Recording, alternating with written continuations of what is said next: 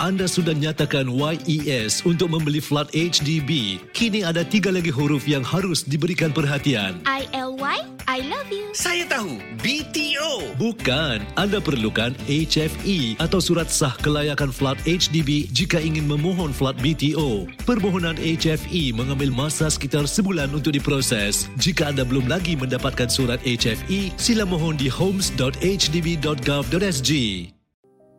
Ya Allah, Engkaulah Assalam yang Maha Sejahtera dan padamu segala kesejahteraan. Berkatilah kami, bimbinglah kami berpandu firman dan sabda NabiMu, Firman dan sabda. Allah.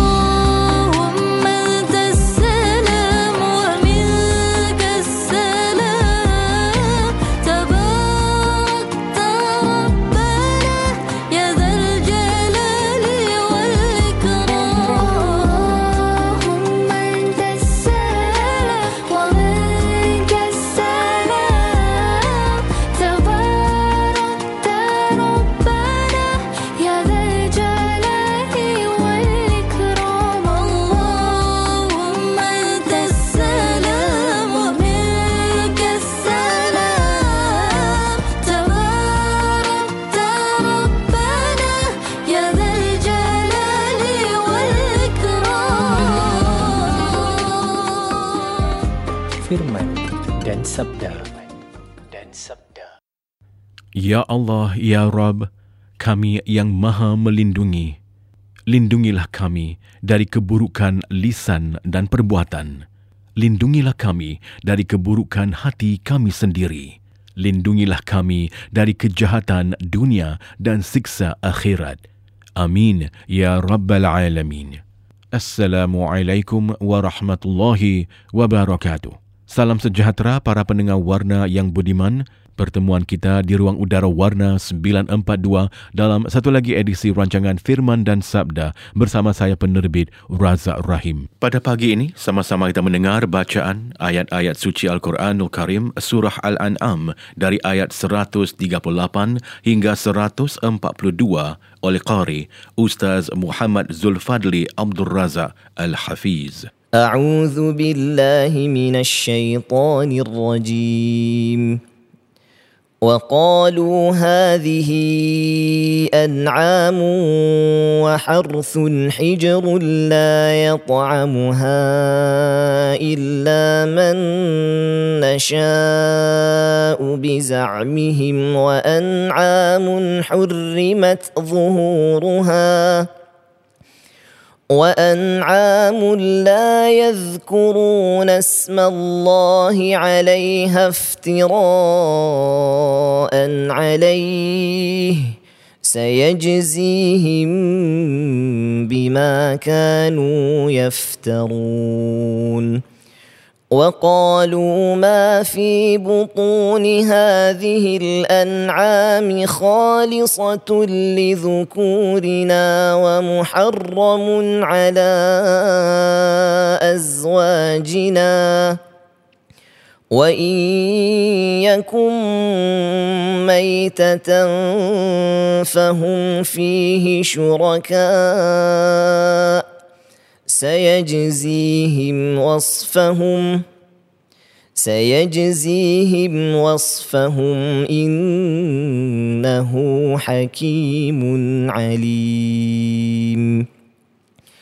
قد خسر الذين قتلوا أولادهم سفها بغير علم وحرموا ما رزقهم الله. وحرموا ما رزقهم الله افتراء على الله.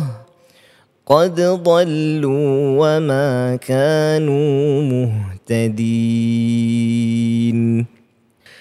وهو الذي أنشأ جنات معروشات وغير معروشات والنخل والزرع مختلفا أكله والزيتون والرمان متشابها وغير متشابه. كلوا من ثمره إذا أثمر وآتوا حقه يوم حصاده ولا تسرفوا إنه لا يحب المسرفين ومن الأنعام حمولة وفرشا. كلوا مما رزقكم الله ولا تتبعوا خطوات الشيطان إنه لكم عدو مبين. صدق الله العظيم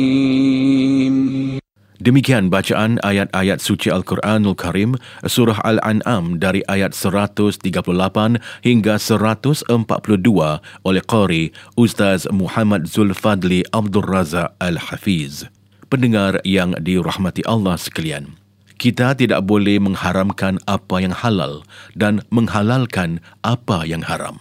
Sesungguhnya Allah yang lebih mengetahui. Ikuti kini sketsa ringkas dan penjelasan mengenai binatang ternak dari ayat surah Al-An'am oleh yang berbahagia Ustaz Harun Hasan Akhtar. Ana, kau boleh tergama eh? Boleh makan anak macam gitu punya cute. Kau pergi buat sate. Eh, aku tak tahulah macam mana. Aku tak boleh lah makan. Cute sangat tau aku tengok. Dia punya lah kecil-kecil, berbulu macam gitu. Kau boleh makan dia. Eh, aku tak tahulah macam mana. Assalamualaikum warahmatullahi wabarakatuh. Para pendengar yang kami kasihi, kami mendoakan agar anda sekeluarga senantiasa dalam keadaan sihat walafiat, dilancarkan rezeki dan semakin rajin membaca Al-Quranul Karim untuk dapat mengamalkan isi kandungan Al-Quranul Karim dan agar kita sentiasa semakin dekat kepada Allah Subhanahu wa taala. Dan moga di akhirat nanti Al-Quranul Karim yang kita baca dan kita amalkan bakal memberikan kita syafaat agar kita terhindar daripada api neraka Allah Subhanahu wa taala dan insya Allah masuk syurga Allah Subhanahu wa taala beserta semua ahli keluarga kita dan orang yang kita sayang. Amin amin amin. Ya rabbal alamin. Muslimin dan muslimat yang dirahmati Allah, kini tibalah kesempatan bagi saya untuk berkongsi dengan anda panduan pada surah Al-An'am yang bermula pada ayat 138 hingga ayat 142. Muslimin dan muslimat yang dirahmati Allah pada ayat 138 Allah Subhanahu wa taala telah berfirman dan mereka iaitu orang-orang musyrikin berkata inilah haiwan-haiwan ternak dan tanaman yang dilarang. Tidak boleh memakannya kecuali orang-orang yang kami kendaki ini adalah menurut anggapan mereka dan ada pula binatang ternak yang diharamkan menungganginya dan ada binatang ternak yang mereka tidak menyebut nama Allah Subhanahu wa taala saat menyembelihnya. Mereka mengada-adakan pendustaan terhadap Allah Subhanahu wa taala dan kelak Allah akan membalas mereka terhadap apa yang mereka ada-adakan. Muslimin dan muslimat yang dirahmati Allah, kita semua maklum bahawa setiap sesuatu di alam maya ini adalah milik Allah Subhanahu wa taala dan Allah pencipta segala-galanya. Dan masakan boleh ada undang-undang baru yang bukan dibuat oleh Allah Subhanahu wa taala.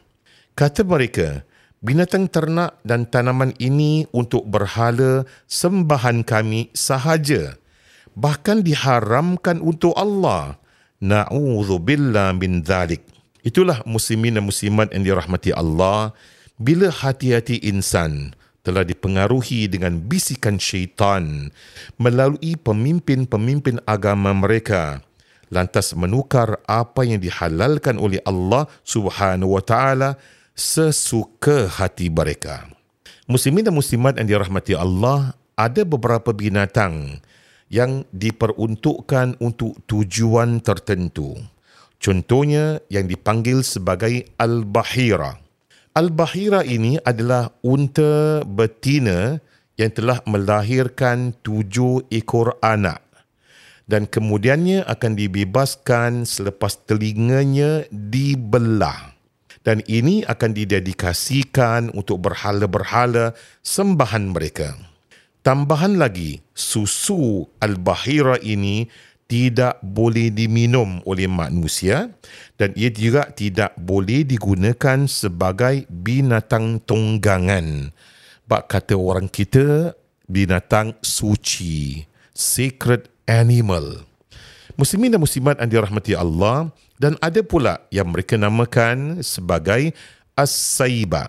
Itu seekor unta betina yang dilepaskan bebas untuk minum air dan makan rumput selepas melahirkan lima ekor anak-anaknya. Dan ada pula yang namanya al-wasilah. Itu seekor unta atau kambing betina yang akan dibebaskan atas nama-nama berhala atau tuhan-tuhan sembahan mereka selepas melahirkan tujuh ekor anak betina secara berturut-turut. Pasti anda mendengar merasakan ganjil mana datang undang-undang sedemikian. Muslimin dan muslimat yang dirahmati Allah belum habis lagi dan ada pula yang dipanggil sebagai ham seekor unta betina yang telah melahirkan tujuh ekor anak dan ia kemudian akan dibebaskan dan tidak boleh diganggu langsung. Bayangkan kalau binatang-binatang ini dibebaskan kononnya untuk dewata-dewata dan berhala-berhala sembahan mereka berkeliaran di tepi jalan tanpa dapat disentuh langsung kan elok ia digunakan untuk diberikan makanan pada mereka yang fakir, lagi miskin dan kelaparan. Demikianlah undang-undang buatan manusia. Hasil bisikan syaitan yang kadangkala bila difikirkan amat mengarut. Sedangkan Allah dan Rasulnya selalu menganjurkan kita untuk menggunakan nikmat-nikmat Allah untuk dikongsikan sesama makhluk Allah Subhanahu wa taala. Muslimin dan muslimat yang dirahmati Allah, izinkan saya berkongsi sebuah hadis baginda sallallahu alaihi wasallam daripada Abu Hurairah radhiyallahu anhu yang bermaksud aku melihat Amr bin Amir al-Khuzai. Saya ulangi, Amr bin Amir al-Khuzai aku lihat ia menyerit ususnya ke dalam api neraka kerana dialah orang yang pertama yang mulakan budaya melepaskan haiwan untuk berhala. Hadis riwayat Imam Al-Bukhari. Muslimin dan muslimat yang dirahmati Allah, mungkin anda ingin tahu siapakah Amr bin Amir bin Luhai Al-Khuzai ini. Dia adalah daripada puak Bani Khuza'ah dan dialah orang yang pertama yang telah menyesatkan orang-orang Arab dengan membawa penyembahan berhala dan melepaskan binatang-binatang ternak atas nama bukan Allah tapi berhala-berhala yang menyesatkan mereka. Dan di akhirat nanti, perutnya muslimin dan muslimat yang dirahmati Allah akan terbelah, terburai. Ususnya keluar dan dia menyerit bersamanya ke dalam api neraka Allah Subhanahu wa taala. Na'udzubillah min dzalik. Mereka-mereka yang mengada-adakan hukum baru selain pada hukum Allah Subhanahu wa taala telah pun mendapat ancaman daripada Allah Rabbul Izzah. Bila Allah telah berfirman saya jazihim bima kanu yaftarun. Artinya Allah akan membalas dengan azabnya terhadap mereka yang mengada-adakan. Surah Al-An'am ayat 138. Muslimin dan muslimat yang dirahmati Allah, kejahilan dan keingkaran memang tiada batasnya. Orang-orang musyrikin ini juga membuat undang-undang tambahan dengan berkata, dan apa yang ada dalam perut binatang ternak ini adalah untuk para lelaki sahaja dan diharamkan atas wanita-wanita kami. Dan kalau kandungan itu mati dalam perut binatang itu, itu janin binatang itu mati dalam perutnya, barulah ia menjadi halal bagi laki-laki dan wanita. Entah apa sebabnya pun tidak pernah diterangkan oleh agamawan mereka. Orang-orang awam hanya menurut saja berbeza dengan agama Islam yang amat logikal, tiada kesamaran dan juga bersifat adil. Muslimin dan muslimat yang dirahmati Allah pada ayat 140 ada disebutkan budaya menanam anak-anak kecil terutama anak perempuan. Menurut sejarah, puak Arab yang pertama yang melakukan penanaman anak perempuan dimulakan oleh kabilah Rabi'ah. Saya ulangi, kabilah Rabi'ah. Kerana mungkin ada sebab yang tertentu antara lain adalah untuk menutup malu dan mungkin juga kerana takut mengalami kemiskinan. Sedangkan anak-anak laki-laki ataupun perempuan adalah sama di sisi Allah Subhanahu Wa Taala. Mereka berdua adalah kurnia Allah Subhanahu Wa Taala dan kedua-duanya baik yang akhirnya diteruskan sampai ke zaman baginda sallallahu alaihi wasallam. Bahkan baginda sendiri pun memiliki dua orang anak laki-laki dan empat anak perempuan. Tidak pernah baginda terfikir untuk menanam mana-mana antara mereka. Muslimin dan muslimat yang dirahmati Allah, kita beralih pada ayat 141 yang menggambarkan penciptaan Allah tentang tanam-tanaman yang juga dijadikan oleh orang-orang musyrikin sebagai sembahan-sembahan kepada tuhan-tuhan mereka. Selain binatang-binatang ternak yang telah kita sebutkan tadi, kini Allah menyatakan hukumnya dengan berfirman, Dialah itu Allah yang telah menciptakan pohon korma, pohon zaitun, delima dan lain-lainnya yang beraneka warna, rasa dan aroma yang wangi yang dulunya digunakan untuk berpoya-poya, membuat arak sehingga berlaku pembaziran dan kemaksiatan.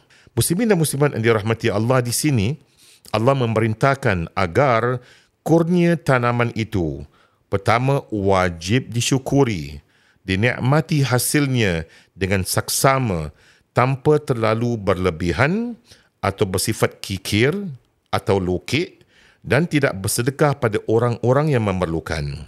Telah diriwayatkan oleh Ibnu Jurayj bahawa dahulu ada seorang musyrikin bernama Thabit bin Qais bin Shammas. Nama dia siapa? Thabit bin Qais bin Shammas. Ketika menuai hasil tanamannya, dia akan menggunakannya untuk berpoya-poya. Bermula pada waktu pagi hingga semua hasil tanaman itu habis dihambar-hamburkan sehingga bila tiba waktu petang tiada lagi yang tersisir sehingga sebiji kurma pun tidak ada lagi di rumahnya. Muslimin dan muslimat yang dirahmati Allah, gitulah cara mereka membazir nikmat Allah Subhanahu wa taala. Dan setelah Allah memberikan perintah tentang hasil tanaman dan cara-cara penggunaannya, Kini kita sentuh bagaimana Allah Subhanahu Wa Taala berfirman tentang binatang ternak pula. Dan di antara hewan ternak itu ada yang dijadikan untuk pengangkutan dan ada pula yang digunakan untuk disembelih. Makanlah daripada rezeki yang telah diberikan oleh Allah Subhanahu Wa Taala kepada kamu. Dan janganlah kamu mengikuti langkah-langkah syaitan. Kerana sesungguhnya syaitan itu musuh yang nyata bagi kamu surah al-an'am ayat 142 begitulah muslimin dan muslimat yang dirahmati Allah. Allah Subhanahu taala semesta alam mencipta segala-galanya Dia yang maha tahu tentang penggunaan ciptaannya untuk semua makhluknya agar mereka melaksanakan sesuai dengan perintah Allah Subhanahu wa taala untuk kesejahteraan kehidupan yang didasari oleh wahyu Allah Subhanahu wa taala dan bukan menggunakan hawa nafsu yang dibisikkan oleh syaitan yang bertujuan untuk menakut-nakutkan pengikutnya dengan perkara-perkara khurafat dan kemiskinan. Muslimin dan muslimat yang dirahmati Allah, kita akan mengkagumi para sahabat baginda sallallahu alaihi wasallam. Apabila turun perintah Allah Subhanahu wa taala itu surah Ali Imran ayat yang ke-92 yang berbunyi demikian a'udzubillahi minasyaitonirrajim bismillahirrahmanirrahim lan tanalul birra hatta tunfiqu mimma tuhibbun ma tunfiqu min syai'in fa innallaha bihi alim. Yang bermaksud, kamu sekali-kali tidak sampai pada kebaikan yang sempurna sebelum kamu menafkahkan sebahagian harta yang kamu cintai. Dan apa saja yang kamu nafkahkan, maka sesungguhnya Allah maha mengetahui. Muslimin dan muslimat yang dirahmati Allah, Imam Ahmad telah meriwayatkan ada seorang sahabat baginda bernama Abu Talha, sahabat yang berasal pada golongan Ansar yang paling banyak memiliki harta di Madinah Al-Munawwarah. Dan tersebutlah bahawa harta yang paling dicintainya itu adalah sebuah kebun yang bernama Bayruha. Kebunnya namanya Bayruha yang letaknya betul-betul di hadapan Masjidin Nabawi. Dikisahkan baginda sallallahu alaihi wasallam sering memasuki kebun itu dan meminum airnya yang segar lagi tawar. Sahabat Anas melanjutkan kisahnya bahawa setelah diturunkan firmannya yang mengatakan kalian sekali-kali tidak tidak akan sampai kepada kebajikan yang sempurna sebelum kamu menginfakkan sebagian harta yang kalian cintai. Surah Ali Imran 92 Lalu Talha berkata pada baginda sallallahu alaihi wasallam, "Wahai Rasulullah, sesungguhnya Allah telah berfirman sekian sekian sekian. Dan sesungguhnya hartaku yang paling aku cintai adalah kebun Bayruha ini. Dan sekarang Bayruha akan kusedekahkan agar aku dapat mencapai kebajikan melaluinya dan sebagai simpanan di sisi Allah Subhanahu wa taala. Dan aku mohon sudilah engkau wahai Rasulullah memanfaatkannya menurut apa yang ditunjukkan oleh Allah Subhanahu wa taala kepadamu. Lalu baginda sallallahu alaihi wasallam tentulah pasti gembira. Lalu baginda sallallahu alaihi wasallam bersabda, ini adalah harta yang menguntungkan dan aku telah mendengarnya. Tetapi aku berpendapat sebaiknya kamu berikan pada kaum kerabatmu, wahai Abu Talha. Lalu Abu Talha pun melakukan yang sedemikian sesuai dengan diperintahkan oleh Allah dan Rasul sallallahu alaihi wasallam. Muslimin dan muslimat yang dirahmati Allah, dalam sebuah hadis yang diketengahkan oleh Imam Bukhari dan Imam Muslim di mana Sayyidina Umar bin Khattab radhiyallahu anhu mengatakan, "Wahai Rasulullah, aku belum pernah memperolehi harta yang paling aku cintai. Daripada semua harta yang aku miliki selain pada ghanima khaybar harta rampasan yang diterimanya dari peperangan khaybar. Apakah yang harus aku lakukan terhadapnya? Menurut anda maka baginda menjawab tahanlah pokoknya. Itu jangan dijual dan sedekahkan di jalan Allah segala hasilnya Muslimin dan muslimat yang dirahmati Allah, inilah betapa hebatnya para sahabat baginda sallallahu alaihi wasallam segera menunaikan perintah Allah Subhanahu wa taala. Bila turun ayat, mereka bersegera memenuhi tuntutan Allah Subhanahu wa taala kerana mereka fakir berharap akan kurnia Allah Subhanahu wa taala daripada janji-janji Allah Subhanahu wa taala. Doa kami agar kita juga dapat melakukan sesuai yang dilakukan oleh para sahabat baginda sallallahu alaihi wasallam. Jangan bakhil, jangan kikir. Mudah-mudahan kebaikan yang terbaik Allah kurniakan pada kita dan keluarga kita dan memasukkan kita ke dalam syurganya. Amin, amin, amin. Ya Rabbal Alamin. Sekian saja. Wabillahi taufiq wal hidayah. Wassalamualaikum warahmatullahi wabarakatuh. Demikian tadi penjelasan oleh yang berbahagia Ustaz Harun Hasan Akhtar mengenai binatang ternak yang dipetik dari surah Al-An'am dari ayat 138 hingga 142.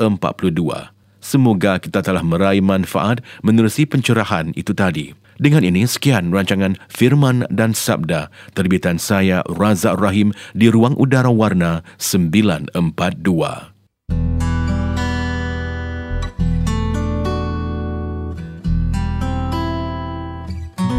سبحان الله وبحمده سبحان الله العظيم سبحان الله وبحمده سبحان الله العظيم سبحان الله وبحمده سبحان الله سبحان الله وبحمده سبحان الله العظيم. سبحان الله وبحمده سبحان الله العظيم. سبحان الله وبحمده سبحان الله